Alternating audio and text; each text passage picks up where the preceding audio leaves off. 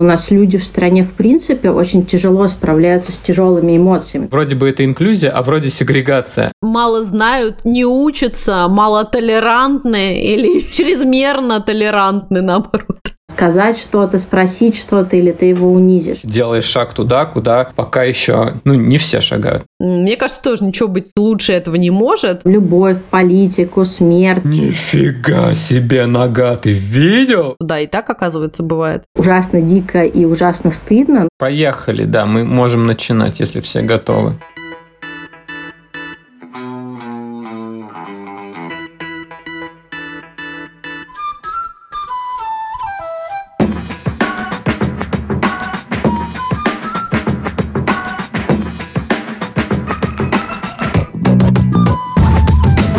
Привет, друзья! Меня зовут Миша, и это подкаст «Вася in Space», подкаст о родительстве в непростых условиях. А меня зовут Катя, мы родители троих детей, старшая дочь Женя, младшая Тоня, и у нашего среднего сына Василия расстройство аутистического спектра.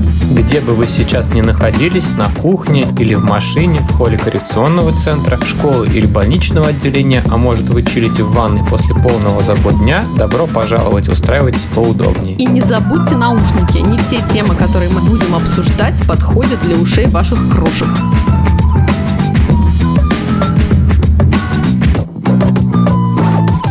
Вася из Space. Спасибо всем, кто в силу своих возможностей продолжает поддерживать нас на Patreon. Для всех друзей нашего подкаста в России мы оформили аккаунт на Boosty и добавили ссылку на разовые чаевые. Ваша поддержка очень важна для нас. Все ссылки вы можете найти в описании выпуска в нашем Телеграм и в Инстаграм аккаунте.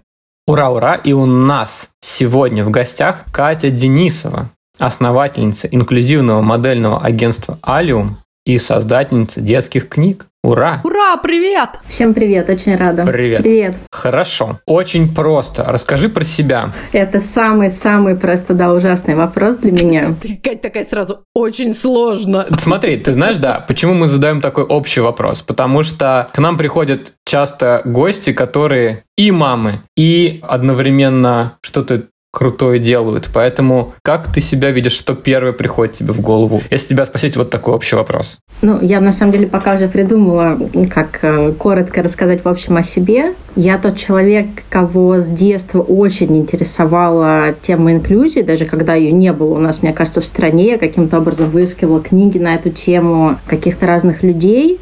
И в какой-то момент я поняла, что мое образование, мои знания, это там пиар, журналистика, маркетинг, какая-то организация мероприятий, все это очень круто можно сконнектить и такими инструментами mm-hmm. попробовать вот в сфере инклюзии, каких-то социальных изменений что-то начать делать. При том, что у меня нету своего личного опыта в семье, например, или там со своим ребенком, а, но те вещи, которые я видела, читала и которые вот идеи мне приходили в голову, они на самом деле очень крутой, находили отклик и у родителей, и в каких-то компаниях, и мне захотелось продолжать, и наверное, мне кажется, это самое правильное решение, возможно, такое первое глобальное, очень правильное решение в моей жизни, которое я сделала, и очень хочу развиваться в эту сторону. Окей. Okay. Наверное, нужно добавить про то, что одним из проектов, как раз, который я делала, было инклюзивное модельное агентство, и мы его придумали для того, чтобы очень большому количеству людей а, очень быстро рассказать о том, что есть разные люди.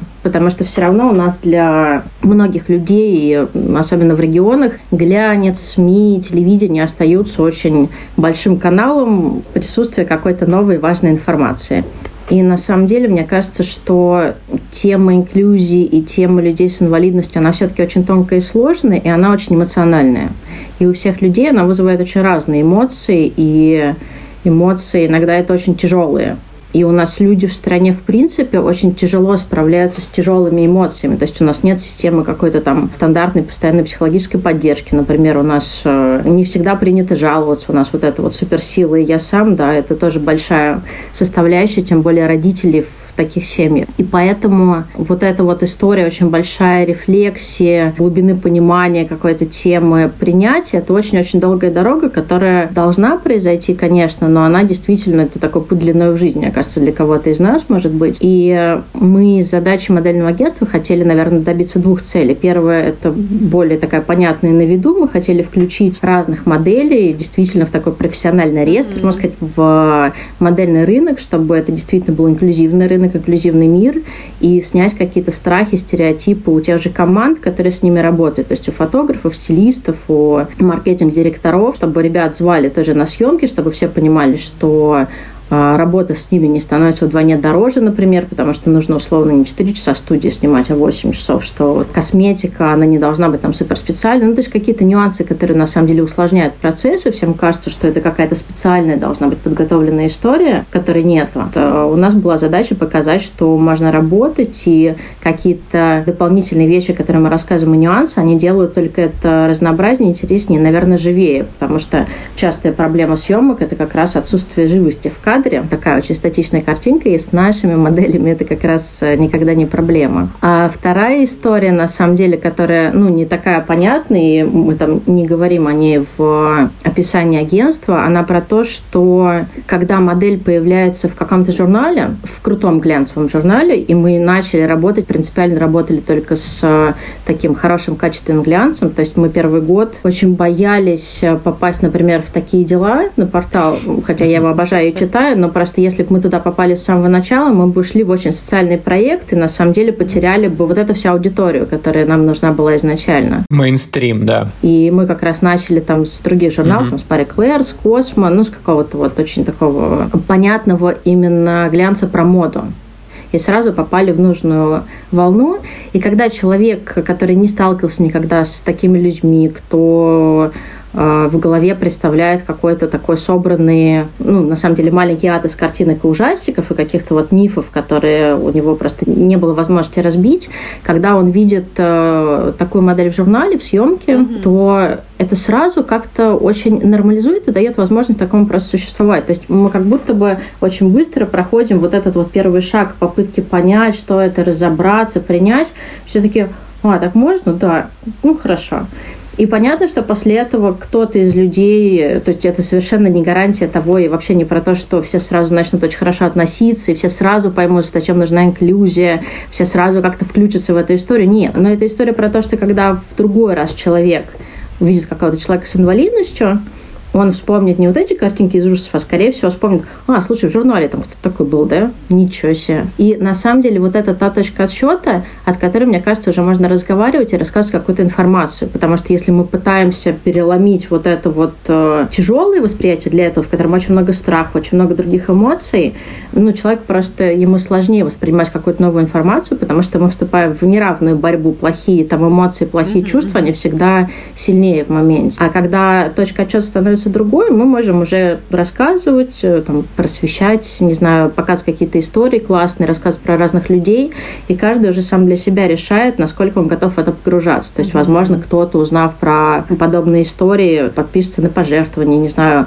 кто-то не сделает аборт, кто-то усыновит ребенка из детского дома сложное, кто-то просто там улыбнется, когда увидев, а кто-то пройдет спокойно, что тоже, ну, как бы, да, у каждого здесь свой скачок и свой прорыв. Классно. Слушай, если да, тогда про агентство, как вообще попадают ребята, как вы выбираете модели? Есть какой-то стандартный путь, или вы сами ищете их, или у вас есть целая очередь уже из таких ребят, которые очень хотят попасть? Как вообще это работает? Изначально мы, так как э, были абсолютно новички и не очень понимали, как все будет происходить. То есть мы все равно пробовали, у нас был свой путь проб и ошибок мы звали ребят, которых э, я знала до этого по театру или в каких-то проектах. То есть я понимала, что им нравится сниматься, они коммуникабельные, и можно попробовать с ними пойти в какую-то еще фотоисторию.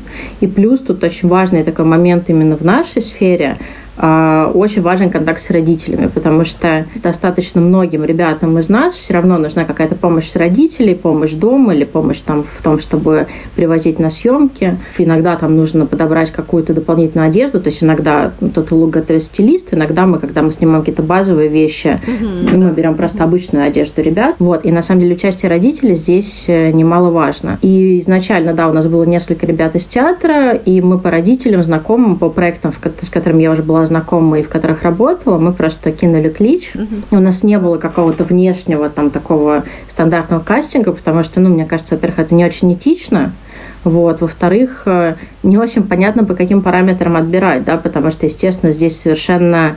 То есть у нас не было там параметров, естественно, фигуры. Ну, условно, те вот, которые стандартные параметры есть для модели, да, у нас они отсутствовали.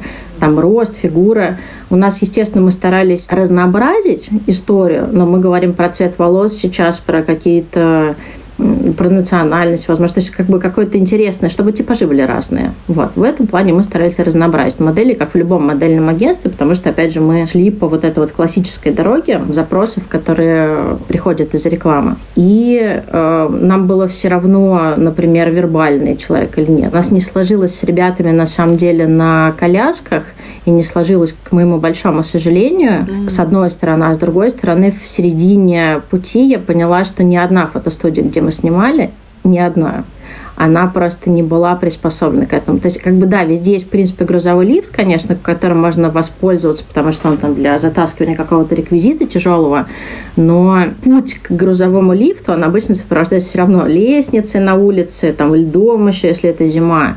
И, конечно, то с этим можно было справиться, но это просто такое для меня вдруг э, удивительное наблюдение было. Да, как вот ты смотришь на инклюзию, ты так мельком обмолвилась, что тебя инклюзия всегда интересовала. Вот, ты как-то это шире понимаешь, то есть эту тему пытаешься нормализовать, и у тебя есть какая-то идея инклюзии как более широкого понятия, чем инклюзия в образовательном контексте. Вот что для тебя значит инклюзия? И еще немножечко вот про себя, как ты вообще все это начала, почему так случилось, что ты вдруг в эту тему попала вообще? Как ты к этому шла? Для меня инклюзия – это возможность и доступность всего для всех. То есть это не обязательно, что когда ты приходишь в бар, например, да, и ты можешь прийти там купить себе на барной стойке какой-то напиток, а человек на коляске не может это сделать, ему нужно кого-то попросить просто потому, что коляска расположена ниже. Ну, вот эта вот история, которая уже сразу ограничивает возможности, абсолютно не коляска, а просто тем, что там ну, барная стойка, она может быть, например, другой формы условно. И инклюзия – это история, когда если тебе что-то хочется, ты можешь это сделать. Ты можешь зайти в любое здание, учебное, там, развлекательное, развивающее, в любой музей, магазин. Инклюзия – это про то, что если ты хочешь что-то почитать или послушать, ты можешь получить эту информацию независимо от того, есть у тебя какие-то нарушения слуха или нарушения зрения. То есть информация, она подается в ключе, в котором ее все могут получить. Если мы говорим про физические да, вещи, доступ в здание, доступ куда-то, он таким же образом учитывает историю всех. А, я вот сегодня первый день была на курсе как раз по цифровой доступности, очень крутой курс, который рассказывает про то, каким образом а, делать приложения, сайты, ну, все, вот цифровую историю, как раз доступную для людей с совершенно различными нарушениями. И там столько разных инсайтов интересных – просто то, каким образом воспринимает даже, ну, пользуется приложением человек с нарушением зрения, каким образом все это происходит. И там вроде бы столько мелочей, которые пока ты вот не начнешь сам пробовать, ты никогда даже не поймешь и не почувствуешь. И вот для меня, наверное, в каждом вот таком вот этапе, в каждом кусочке жизни, в каждом проекте, которым ты занимаешься, в каждом бизнесе, который ты открываешь, инклюзия – это про то, что ты изначально понимаешь потребности и запросы всех людей. Ну, то есть не свои собственные, а действительно всех людей. Наверное, для меня в этом есть инклюзия. А попала я в эту историю, пришла 4 года назад, когда я кончила я очень мечтала быть с детства сценаристом или режиссером, куда-то туда шла. Вот, но у меня очень против были родители этой истории, и у нас была там условная договоренность, такая односторонняя, вот, что я сначала получу, ну, типа, нормальное образование, вот, там, начну развиваться в какой-то крутой компании, а потом я получу как бы такое право, наконец, вот заниматься вот тем непонятным, чем я хочу заниматься. Отучилась на сценарном все-таки, поработала в кинокомпании, у меня родился как раз сын, Вот, и где-то до его полугода, наверное, я э, работала, потом у меня был перерыв, и меня позвали в инклюзивный театр совершенно неожиданно написать документальный спектакль. Там актеры с синдромом Дауна. И я туда попала, и мы, мне кажется, мы записали часов 40, наверное, аудиоразговоров, и мы с ними просто разговаривали обо всем, то есть про там любовь, политику, смерть, про дружбу, про всякие вот эти вот мечты, деньги, ну то есть все, что можно такое представить, мы с ними обсуждали.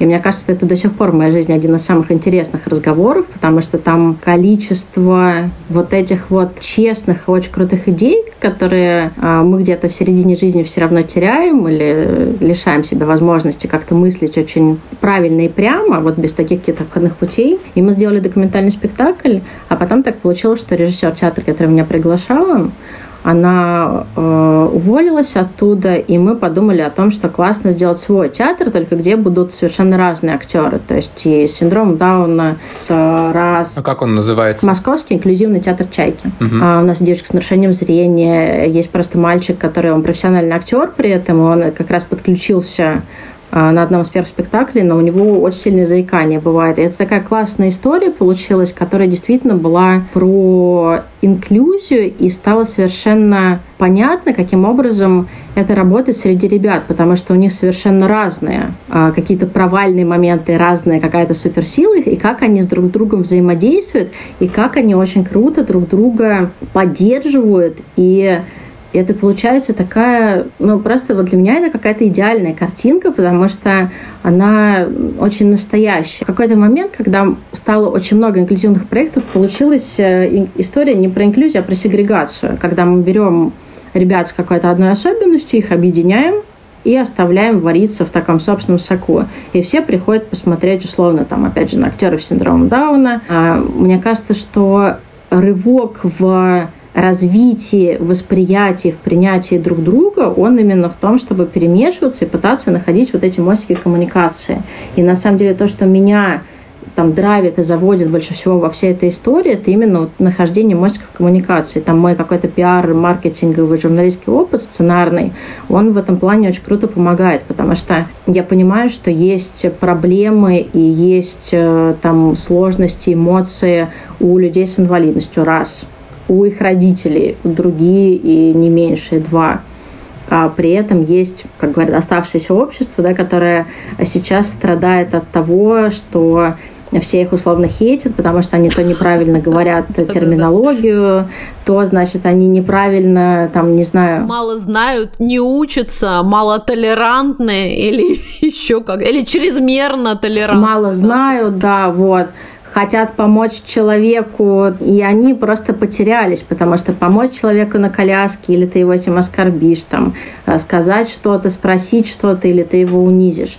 И на самом деле, вот мне кажется, самая большая проблема, та основная проблема, из которой все уже происходит остальное, она в этом. Потому что когда все запуганные находятся в таких вот э, на острие эмоций, конечно, очень сложно договориться, вот эти мостики выстраивать. И все стараются как бы сделать что-то хорошее, да, но желательно не э, пересекаясь, не перемешиваясь и не коммуницируя. То есть там перевести деньги здорово, отдать вещи классно, написать открытку, потрясающе. Но при этом страх коммуникации, он ведь не в том, что все там действительно боятся. И э, я знаю, что есть процент людей, э, которые действительно думают, что, например, даже ребята с синдромом Дауна, они заразные, он до сих пор есть в Москве. Это прям... Но он гораздо меньше, чем просто люди, которые не знают, как себя вести раз, которые не знают, как справиться с своими собственными эмоциями, это два, потому что, ну, чувствительность у всех разная, и как бы понимание того, что чувствует, ну, как бы эмпатия, да, того, что чувствует другой человек, она тоже разная. И нас никогда, мне кажется, в нашей стране этому не учили. Это последнее, чему вообще уделялось внимание. И даже больше, да, мне кажется, да, был такой период, когда наоборот максимально, грубо говоря, очищали, да, вот эту вот всю сферу нашей жизни. И, например, если вспоминать наше детство, то увидеть человека с синдромом Дауна или увидеть человека с какими-то другими особенностями, это, в общем-то, было, ну, таким, да, в общем-то, приключением целым. То есть, когда ты вдруг внезапно сталкивался и узнавал о том, что да, и так, оказывается, бывает. Ну да, это история про то, что у нас э, в стране сначала, в принципе, не было инвалидов и секса, то есть это были две вещи, которые не существовали. Вот. Потом появились инвалиды, потом появился секс, Да, потом да, да, появился да. безопасный секс, а потом люди с инвалидностью. То есть это какая-то вот история, которая, да, шла постепенно, но пока не очень все равно все понимают, что с ней делать. Ну и, конечно, вот из-за этого провала и отсутствие информации, при этом на отсутствие информации ложилось огромное количество мифов и стереотипов, просто ужасное, которые, конечно, в голове людей перемешано. И именно то, что практически никто, если в семье не было какой-то подобной истории, никто не сталкивался, не имел возможности даже пообщаться с человеком с любыми какими-то там нарушениями. Все это додумывалось, переукрашалось, и сейчас э, лавина информации, которая сразу призывает к максимальной толерантности, параллельно хейтит за ее отсутствие, очень резкая получилась. Но при этом я понимаю, что история, которая в нашей стране тоже, наверное, очень рабочая, потому что она сначала встряхивает всех, как будто бы вот что-то резкое происходит, а потом все равно будет какое-то упрощение, какой-то долгий-долгий этап все равно, когда все будет вставать на места и когда будет какая-то информация. Но мне в этой ситуации на самом деле э, очень хочется помочь всем. То есть очень хочется найти вот этот мостик коммуникации, в котором будет э, удобно и интересно общаться всем сторонам, потому что, ну, мне кажется, что здесь совершенно не история про какую-то конкуренцию, да, у кого э, ситуация сложнее и хуже, здесь история именно про то, чтобы всех подружить, и про то, чтобы, с одной стороны, снять какие-то страхи, с другой стороны, дать какой-то комфорт абсолютно вот безбарьерного общения и при этом показать, что ну, мир он очень классный, мир он очень разный, и есть куча вещей, на самом деле, которые во всей этой разнице нас объединяют. И это история, которая максимально, наверное, интересная и классная работает с детьми. У нас был недавно проект, в котором я участвовала с новой школой, когда мы привозили к школьникам в третий-четвертый класс моего знакомого Володю. Он паралимпийский спортсмен, он футболист. Ну, он слэш-хоккеем занимается и футболом. И он э, после ДТП потерял ногу. И мы очень долго вначале, на самом деле, обсуждали, как правильно его привести к ребятам, стоит ли э, делать эту вводную речь, которую все обычно делают, о том, что Владимир, он вот э, молодец, смог, мотиватор. Посмотрите на него, и, и что-то дальше. Обычно дальше не очень понятно что. Вот. И мы все-таки решили рискнуть. И просто дети ничего не знали, они просто пришли на урок физры. К ним просто пришел Володя. Володя не носит протез, ну ему с ним неудобно. Он ходит именно на костылях. Он действительно очень круто играет в футбол, чеканит. И вообще это, конечно, на это можно вечно смотреть, просто на то, как он это делает. И пришел Володя, и дети были очень удивлены. Но вот это та самая важная эмоция, которая тоже не часто сталкиваюсь с тем, что э, со мной согласны в этот момент, но мой опыт показывает, что это очень правильно, Ага. что очень важно детям задать любые вопросы, и очень важно детям пережить вот эти свои эмоции, дать им на это время, потому что они не обязаны отнестись сразу хорошо. Они не обязаны как бы этично сделать вид, что все как бы так вообще и должно быть. Они вообще ничего не обязаны. Они проживают какую-то свою бурю чувств, и у нас было первые 20 минут урока на то, чтобы посмотреть на это. Просто вот как бы э, понятно, что мы присутствовали, понятно, что мы всегда держали ситуацию под контролем, но это было очень круто, потому что их никто не дергал, не осекал, вот, и, естественно, они сначала очень аккуратно пытались с Володей там взаимодействовать и играть, вообще потом сначала они не поняли вообще, что от него ждать, потому что была разминка, и он просто стоял там, говорил им, что делать. Мне кажется, в какой-то момент они решили, что, ну, как бы классно, пришел чувак, да, он что-то нам расскажет, мы ему там в конце похлопаем, и он идет, ну, потому что, а что еще может? А потом они начали играть в футбол, И тут он дал жару. и тут выяснилось, да, что Володя очень круто играет. Вот, знаешь, наблюдать за тем, как у них просто изменились лица, это, это такой восторг, потому что это было настолько чистые просто эмоции, потому что, опять же, у них была возможность вот это все пережить, переварить, присмотреться, там с ним что-то там поиграть. И потом мы просидели там перемену, вместо обеда они оставались, болтая с Володей, и ни у кого не осталось вот этих вот э, опасений задать какой-то не тот вопрос. Ну, Володя здесь очень коммуникабельный, очень классный, но это тоже было очень забавно наблюдать, потому что мы сели потом в круг, и были дети, которые задавали сразу вопросы, ну, то есть от того, там, понятно, как потерял ногу, долго ли привыкал к ноге, как ты чистишь зубы, там, ну, то есть вот совершенно вопросы, которые, казалось бы, не связаны, но на самом деле связаны.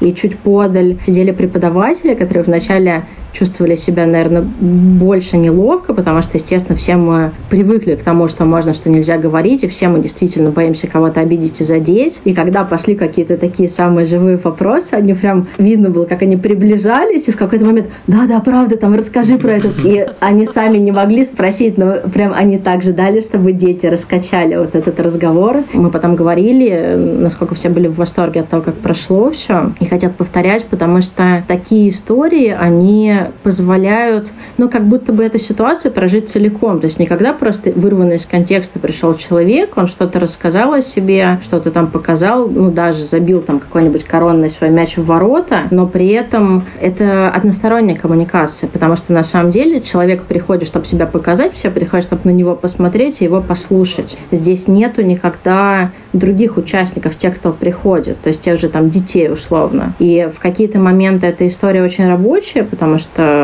ну, действительно всегда интересно общаться с людьми какими-то классными, которые рассказывают про свой опыт. Но когда получается сделать какую-то вот эту двустороннюю коммуникацию, когда каждый из участников себя чувствует полноправным, и здесь как раз детям очень важно было почувствовать себя полноправными участниками процесса и перестать стесняться, бояться, перестать думать, опять же, они там вышибут костыль просто мячиком или нет, потому что это тоже такой момент очень тонкий, потому что парень пришел играть в футбол на костылях, и ты чувствуешь себя на поле своеобразно. Я понимаю, насколько вначале им было непонятно, что делать. То есть они пытались очень аккуратно обходить э, и обводить его мячом. То есть они пытались там играть без него. А потом они поняли, что он пришел на футбольное поле играть, ну, как бы выбиться, костыль выбиться. Я просто Володя спрашивала потом, как часто выбивается костылину. И это, он сказал, самый частый вообще ломкая история. У него около 30 штук костылей лежит дома. К этому все абсолютно как бы нормально относятся. Такой рабочий инструмент. И это тоже очень важная вещь, потому что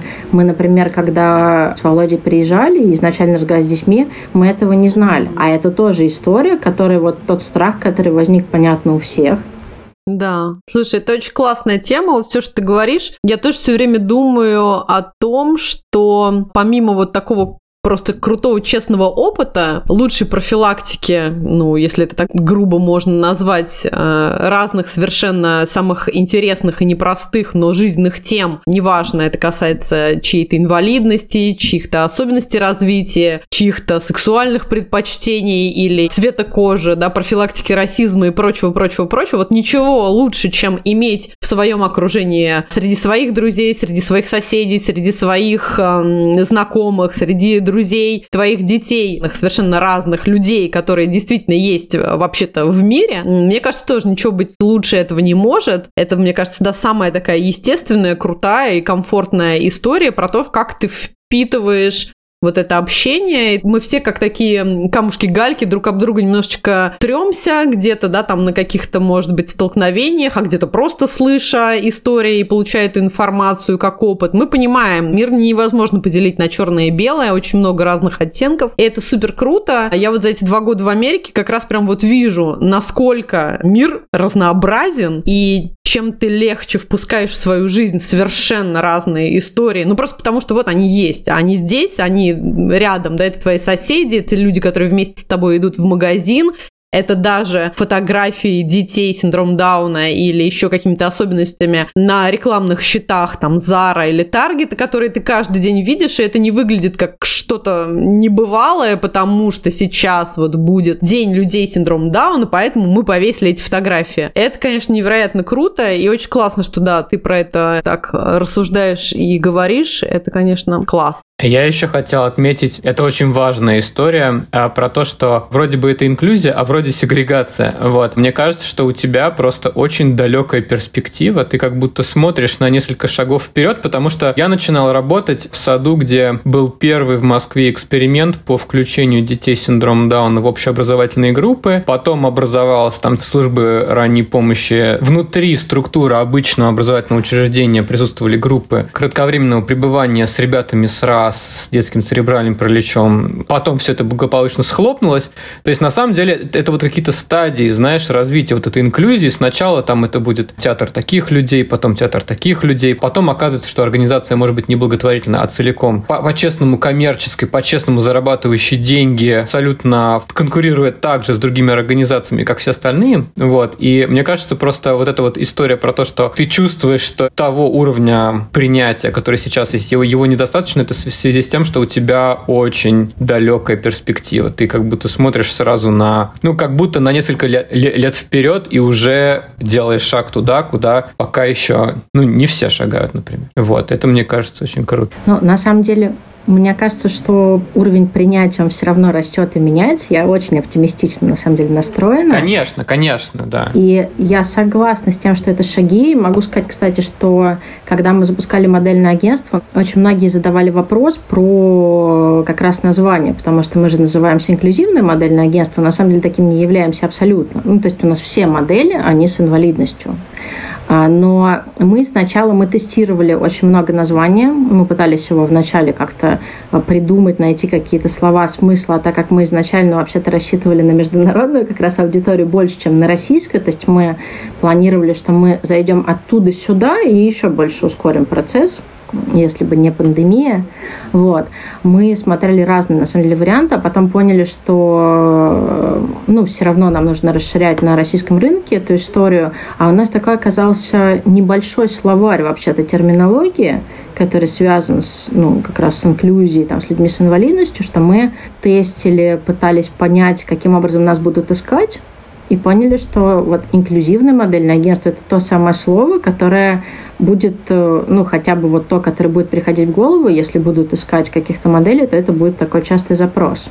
Вот. Но, естественно, мы под это подложили очень классный концепт, потому что моя изначально такая большая-большая цель, она была не в том, чтобы агентство раскрутилось, стало там суперизвестным, большим, и у нас были там сотни моделей, она была в том, чтобы такое агентство, как наше, оно было ненужным. И на самом деле именно наше агентство, оно создает вот эту вот инклюзию в основном модельном мире, и сейчас у нас уже есть несколько моделей, которые абсолютно профессионально готовы, чтобы переходить в ну, как бы обычные классические модельные агентства. И мы надеемся, что вот этим вот шагом, забегая немного вперед, реализованных планов, но мы начали это делать, и я думаю, что здесь все получится. И таким образом мы как раз, получается, создадим ту самую инклюзию, о которой изначально мечтали, когда все это создавали. Слушай, а вот у вас есть совершенно разные модели в агентстве. Вот отличается ли как-то работа, и, условно, там, видимая инвалидность, невидимая инвалидность, видимые а, особенности, которые а, очевидны сразу, есть неочевидные. Как-то отличается ваша работа с разными людьми? Как вообще ты представляешь модель? Как ты подходишь к этим разным вот типам людей? И как ты их продвигаешь, позиционируешь? Мы представляем модель примерно так. Вот у нас есть, например, мальчик Карим, у него кикохлеарный имплант. И мы, э, когда его представляем, всегда говорим, что он больше всего на свете любит пирожки с картошкой. Это вот э, тема, которая позволяла нам снимать его как угодно на всех съемках. Во-первых, нам приходят запросы на модель, на какую-то конкретную. То есть мы не э, занимаемся таким продвижением модели, то есть высылая всем портфолио и говоря, снимите, пожалуйста. Мы так не делали никогда вначале, наверное, мы боялись, то есть не то, чтобы это была стратегия. Потом мы стали получать какие-то первые запросы и как раз стали собирать информацию, пытаться понять, как эти запросы приходят, то есть что нас просят.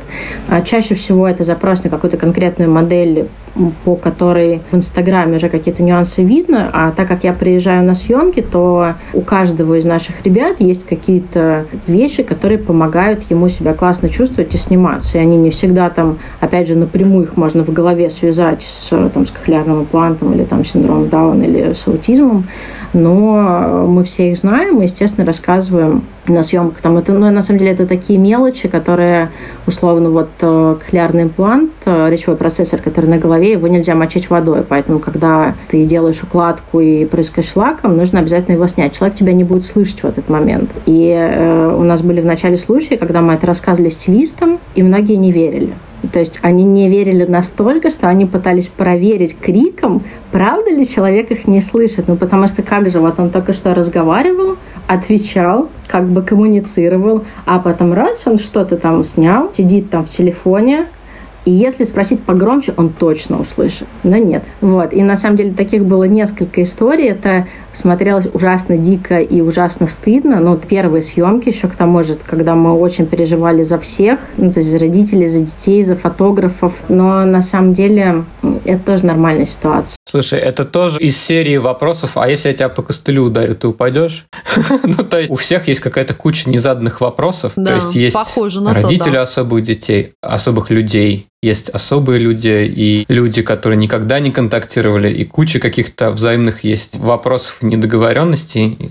Да. Мих, сюда надо вспомнить вашу историю встречи с Василием, с э, пожилым дедушкой. Классно. Вот у нас была такая интересная история. Мы ходили к врачу, вот, и в холле клиники сидел такой пожилой мужчина с протезом. Он похож на робота. Вот. И Вася, он со своей всей непосредственностью, он просто стал показывать пальцем и э, так растопырил свои глаза, и я был как вратарь, который ловит мяч, так типа, я почувствовал на себе вот эту штуку, что я просто не знаю, во-первых, как в Америке, во-вторых, как у пожилых людей, американцев, вот с этим показыванием пальцев. По идее, наверное, нормально, да, показать пальцем, ну, вроде. Но я не мог себя остановить, и мы с ним быстро вбежали в лифт, и я уже там сделал «Нифига себе нога, ты видел?» Мы, конечно, с ним это обсудили, но, наверное, он мог бы подойти и потрогать, да. То есть вот это могло произойти, и я почувствовал себя вот в этом состоянии, что мне нужно этот мяч обязательно поймать. Неизбежные эти косяки. Вот, когда два таких разных мира сталкиваются, да? Ну, я могу сказать, что мой четырехлетний сын, он э, отреагировал бы абсолютно точно так же и с удовольствием подошел потрогать. Вот, но мне кажется, здесь на самом деле да. Ну вот, да, э, никогда не понимаешь, как отреагирует другой человек, и на самом деле, где вот эта вот граница какой-то этичности. Но, э, например, тот э, проект, который мы делаем с новой школой, когда мы туда приезжаем с людьми, которых я давно знаю, и я понимаю их реакции, и мы с ними, конечно, заранее проговариваем, насколько вообще комфортно, да, что можно спрашивать, что можно говорить. И мне кажется, что в какой-то момент ребенку очень важно подойти, иметь возможность подойти и потрогать. Ну, да, то есть у меня да. Матвея там катали на инвалидной коляске, на электро, вот там с ветерком, вот, то есть он там трогал протезы, он знает, как какие-то штуки работают. И я понимаю, что так как он это уже знает, уже там потрогал, уже поговорил о чем-то, когда мы встречаем какого-то человека на улице, слава богу, это сейчас все-таки происходит, вот, он как бы может показать пальцем на коляску и сказать, о, смотри, как у Рената там это наш приятель из хосписа. И вот это вот для меня на самом деле высшая история. Вот мне кажется, что вот это вот, ну, вот то, как должно быть. Не там, о, смотри, коляска, не о, что с ним там, почему он не ходит, а вот когда ты сразу узнаешь какую-то часть своей жизни в этом, это для тебя да, ну, так, так же, как Матвей, мы посмотрели с ним фильм «Чудо», и больше всего в фильме «Чудо» его поразило не главный герой, там, не его друзья, его поразило то, что в комнате стоит робот Тинтин, вот этот металлический mm-hmm. старый, такой же, как у Матвея. И он просто, он просто был в таком шоке. Он говорит, мама, смотри, у меня такой же, я сейчас принесу, покажу. Он его принес и сидел с ним, досмотрел фильм, потому что все, они сошлись, они уже подружились через экран. Да, очень классно. Да, это супер. Слушай, Катя, давай переходить к писательству и поговорим про твои книги немножко тоже. Потому что мы так понимаем, что все они связаны тоже с особыми людьми, и э, герои тоже ребята, которые чем-то отличаются от э, большинства. И мы супер ждем книжку про Макса и про Тоню, про их взросление, потому что у нас такая сейчас актуальная тема. Помимо девчонок у нас еще Василий, уже, в общем-то, практически полуподросток, и не всегда ему подходят такие самые обычные книжки. Было бы очень нам интересно все это дело изучить. Да, Микейл? Да.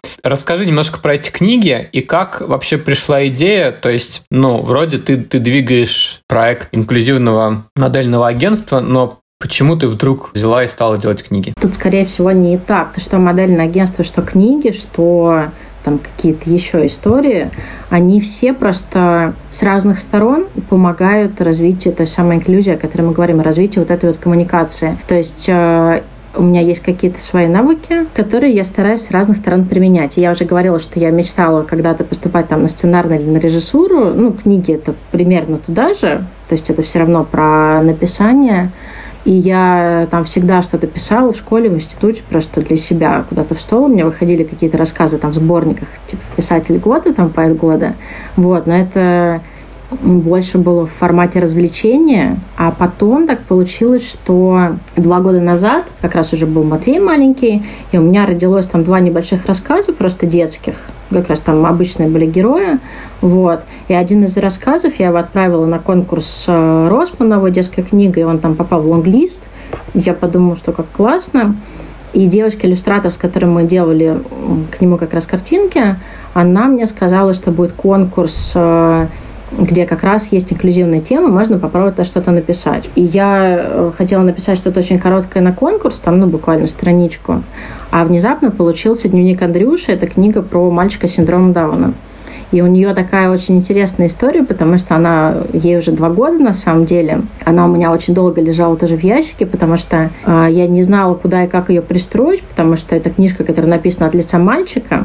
Мне сказали, что она очень классная, и предложили отправить в один ну, онлайн-журнал. Вот. И э, оттуда редакция меня спросила, как, в принципе, я осмелилась написать такую книжку, не имея своего ребенка с синдромом Дауна, там, не имея профессии дефектолога или там какого-то специалиста в этой области. Вот. И я подумала, что действительно это получилось как-то, наверное, неправильно, и Андрюша так и лежал в э, ящике, пока вдруг случайно мне не предложили сделать по нему мультфильм. Не по нему сейчас делает мультфильм компании «Базилевс», рисует Жанна Бекмамбетова, и вот он выйдет 21 марта, сам мультфильм. Параллельно мы напечатали комикс, и книжка, она тоже должна выйти, но она в итоге выйдет позже, как раз позже выхода мультфильма, но Андрюша как-то обрел несколько жизней сразу вместо одной. Ну, то есть открыл, на самом деле, меня какие-то, наверное, двери очень большие. Вот. А параллельно еще я поняла, что дети, как опять же мы говорили, это самая такая пока еще не тронутая часть процесса, у них нет еще каких-то там в голове вот этих вот ограничений, стереотипов, они еще не успели все это перехватить, и перед ними целый огромный дивный мир, разнообразный. И книги это все равно та история, то есть если во взрослом возрасте хорошо, многие дети перестают читать, там, возможно. Надеюсь просто, что мой ребенок не перестанет, но как бы не хочу даже ограничивать. Вот. Но э, в детском возрасте все очень любят читать дети, мы все равно любят читать дети, и книги это очень большой источник информации, и, конечно, этим нужно пользоваться. Вот, и делать какие-то классные книжки, в которых разные герои. И какой-то период я там собирала э, просто разные чужие книги про инклюзию, про какие-то там необычные обстоятельства или необычных ребят. И потом подумала, что можно, в принципе, попробовать сделать что-то свое. И э, получился Андрюша, и получились книги про Макса и Тоню. Э, но книги про Макса и Тоню, они вышли из... Э, они получились таким остаточным, наверное, звеном из очень большого проекта, в котором мы хотели работать с ребятами как раз с ментальными особенностями, там, с физическими, и как раз говорить с ними о взрослении, о там, пубертате, о каких-то вещах, связанных с сексом, то, о чем на самом деле с ним не говорят, а с некоторыми даже не предполагают, что, в принципе, это как-то необходимо. Вот, и это был очень такой большой проект, который мы планировали запустить тоже перед пандемией, но так как он исключительно офлайн мог существовать, то пандемия, она немножко планы изменила, и моя партнерка, с которой мы планировали, она как раз ушла больше в преподавание сейчас и в развитие в области как раз секс-педагога, который работает с э, людьми с ментальными нарушениями. А вот этого проекта осталась идея книг, и мы сделали как раз книгу отдельно для мальчиков и для девочек. На самом деле она не такая, ну, как бы это не какая-то там супер, наверное, а, особенная какая-то новая книга с инсайтами. Это, в принципе, ну, как бы одна из там переработанных историй, которые есть э, в там, Англии и в Америке, потому что там с этими книгами, слава богу, все в порядке. Вот. Но на русском языке, конечно, у нас э, мне кажется, и нормальные книжки по взрослению просто для нормотипичных детей, они стали выходить недавно, где действительно не просто про то, как появляются дети, а про правильное отношение к себе, к своему телу, про границы, про, ну, действительно вещи, с которых нужно начинать, а не которыми нужно там заканчивать в какой-то момент. Две эти книги. Помню просто историю с Андрюшей, такую очень для меня тревожно. Мы делали эти книжки вместе с моей знакомой, как раз она и психолог, и дефектолог, и у нее сын с аутизмом. То есть я подстраховалась от всего. Вот, как раз вот эта Лена Лобачева, которая на обложке, вот, я там присутствую в этой книжке просто название фонда, потому что мы, ее, мы получили грант на книжку, и с помощью него как раз напечатали тираж. Но я очень рада, что они появились. Мы на самом деле не стали их там продавать или что-то с ними делать в таком коммерческом ключе, ну, потому что это и грантовые книги, и просто не очень было понятно на самом деле, что делать. Мы э, раздали почти весь тираж как раз фондам, проектам, которые работают с разными, не обязательно именно с аутистическим спектром, совершенно с разными там людьми. Они дошли даже до Якутии, то есть они, мне кажется, охватили Россию. Вот, и на них ну, такие очень хорошие отзывы. То есть я очень довольна, что это получилось. И, конечно, мне очень хочется в этом направлении тоже продолжать и делать какой-то с более широким охватом. Книги не только про взросление, а вообще там про отношения, про дружбу, про какие-то вещи, которые все равно необходимо проговаривать. Я была бы рада, если бы мне в детстве их проговаривали, на самом деле, потому что ты все равно представляешь мир, исходя там из книг, которые ты читал, исходя из э, там правил, которые тебе в какой-то момент говорят, и с какими-то вещами, с которыми ты сталкиваешься очень важно знать, что это все нормально. Ну, то есть, как бы нормально, что ты можешь с кем-то дружить, а потом там ваши пути разойдутся. Это нормально, это как бы там не последний друг, это мои какие-то такие вот были самые, наверное, трагичные переживания в детстве. Нормально знать про любые отношения, про то, что личные границы — это про уважение к себе в первую очередь. И мне кажется, это тоже штука, которая, с которой сталкиваются очень многие моего поколения, ну, родителей, там, несомненно, потому что тогда границы были в принципе стерты. Вот, а это штука, которую нужно реанимировать, лечить и проговаривать. Мне очень Хочется отозваться вот на эту тему про то, что как ты посмела написать книжку. вот. Мне кажется, что нам просто сейчас, по мне, не хватает некоторого объема просто вот литературы и разных-разных форм каких-то историй. Да? Нужно рассказывать истории, где есть люди, разные совершенно. Вот, они могут быть справляющимися, они могут быть не справляющимися, они могут быть героическими, могут быть не героическими совсем, совершенно разными. Просто эту тему нужно, ну, как-то нормализовывать, в общем, очень много вот каких-то вещей. А как правильно написать про такого человека? А как неправильно написать про такого человека? Мне кажется, что просто сейчас идет такая стадия общего накопления объема истории, которые просто необходимы. Потому что вот у нас сейчас, да, в связи там, с взрослением Васи, мы понимаем, что, ну, надо по-другому объяснить. Вот про его взросление надо проще объяснить. Не, не получится все эти длинные абзацы по целой странице читать. Должны быть вот коротенькие, на, на одну четверть страницы, так, чтобы было понятно. Чтобы было понятно про простые визуальные признаки. Потому что об этом все время, да, вот как-то мало кто идет на этот риск, наверное, а смело говорить и писать про таких людей. Вот. А хотя на самом деле просто нужно много таких историй, чтобы наконец-то можно было сказать, слушай, ну да, вот. Есть такая книжка, вот такая книжка. Есть. Это, очень круто, что ты это делаешь, и хочу выразить свою поддержку. Спасибо. Мне тоже кажется, что супер круто, что, во-первых, у Андрюши появилась сейчас такая еще, знаешь, активная, веселая, бодрая жизнь, что и мультфильм, и комикс очень крутой, который мы с Михаилом уже успели заценить, и книжка все-таки будет, потому что для меня тоже, конечно, очень удивительная эта история, когда говорят о том, что человек, который не имеет какого-то близкого, тесного контакта с ребенком или с человеком с особенностями или с инвалидностью, неважно с чем, он как бы не может выразить а, свои чувства, свои эмоции, свои ощущения, да, и какие-то просто опыты от общения или даже представления, неважно чего. Ты же пишешь не нон-фикшн, да, или какую-то научную статью, где важны действительно какие-то невероятные знания. И да, соглашусь с Михаилом, что действительно, чем больше вот этих ракурсов, чем больше вот этих граней, тем, мне кажется, круче и интересней. А по поводу взросления, да, это тоже невероятно важная тема, потому что понятно, что особенно в нашей стране до сих пор это какое-то невероятное табу и боль. В принципе, разговаривать с детьми на тему секса, на тему взросления, на тему интимности тела, на тему границ. А то, что касается особых детей, да, и их каких-то моментов, в каких-то книгах было бы круче, чтобы это действительно было четче, ярче, конкретнее, проще какая-то книжка-картонка, которую ты перед сном можешь сто раз перелистать и сто раз обратить внимание на тему того, что а, если происходит эрекция у мальчика, то это нормально, то это не потому, что он какой-то агрессивный маньяк и сейчас проживает какую-то невероятную странную фазу, где его сразу надо замочить, заглушить и всячески прекратить вообще, чтобы этого не было в нашей жизни. Поэтому да, это супер круто, и Мне кажется, Мих, важно еще, чтобы ты сказал еще про статистику насилия над детьми. Мне кажется, это тоже важно было бы здесь упомянуть.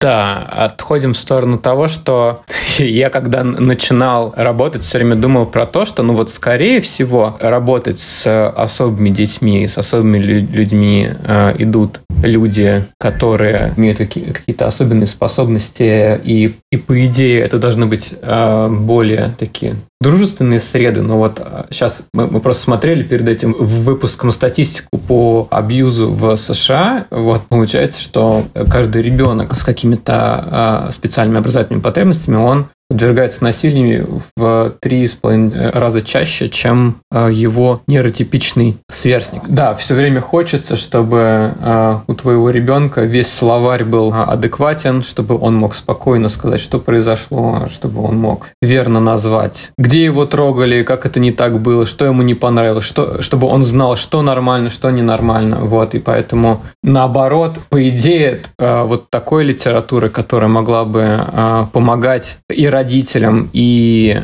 детям ориентироваться в этом. Вот, и должно быть наоборот, по идее, в три с половиной раза больше. Да, я знаю эту статистику, мы как раз о ней тоже много говорили вот перед созданием книг, потому что ну, она очень пугает, и проблема и в том, что не всегда дети могут объяснить, дети, взрослые, что происходит. Но э, я даже слышала историю такую достаточно как бы противоположную, но у которой была та же самая проблема.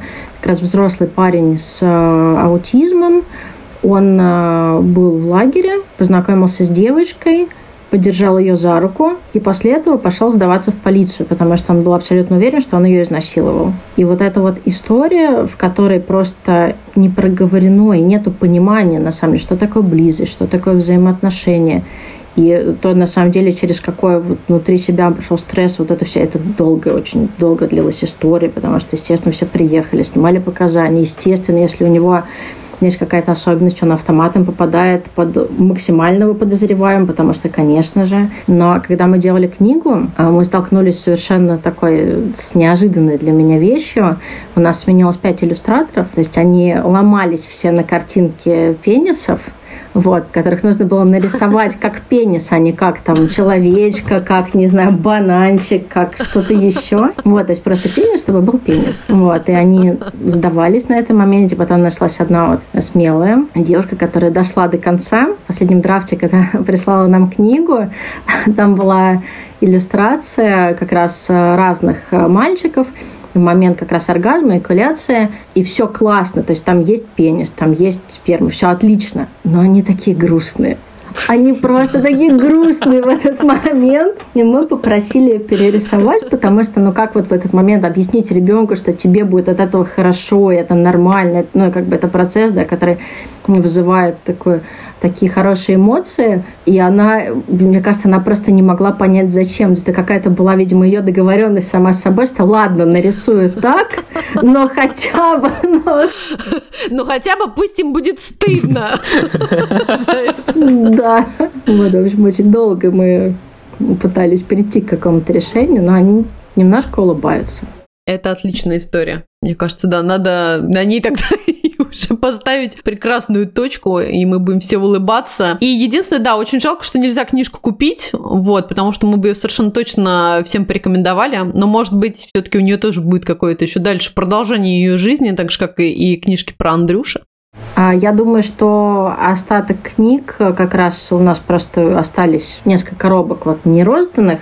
Я как раз отдам э, ребятам в театр «Чайки», чтобы они могли их дарить или продавать Класс. на спектаклях. Это будет сбор как раз в пользу театра, Супер. и можно будет эту книжку купить. Мне О, кажется, это круто. ну, такое очень хорошее решение. Это очень классно. Мне кажется, что мы можем на этом закончить. Огромное количество историй, потрясающие по глубине своей мысли. Спасибо за то, что ты делаешь. И мне кажется, что сейчас все должны срочно побежать в театр. Во-первых, ради театра, а во-вторых, ради книжки. Да, это классно. Спасибо. Спасибо большое, Кать, правда, супер интересно и очень много тем, про которые, конечно, можно еще дальше, дальше и еще глубже, глубже говорить. А, мы будем, наверное, супер рады, если ты как-нибудь к нам еще заглянешь, и мы продолжим весь этот э, удивительный, прекрасный разговор. С удовольствием. Спасибо тебе большое. И мы тогда уже будем прощаться с нашими слушателями. Михаил, давай жги. Окей, друзья, спасибо за то, что были с нами. Не забудьте подписаться на наш подкаст и оставить отзыв на вашей подкаст-платформе. Мы будем выходить раз в две недели. Пожалуйста, задавайте ваши вопросы или присылайте темы, которые вам интересны. Всегда рады вашим лайкам, и поддержка, правда, супер важна для нас. Поэтому присоединяйтесь к нашему Patreon. Ура! По рекомендациям друзей нашего подкаста в России мы оформили аккаунт на Boosty и добавили ссылку на чаевые. Все ссылки вы сможете найти в описании выпуска, в нашем Телеграм и в Инстаграм аккаунте. Ура! Всем пока! Пока. Russia in space.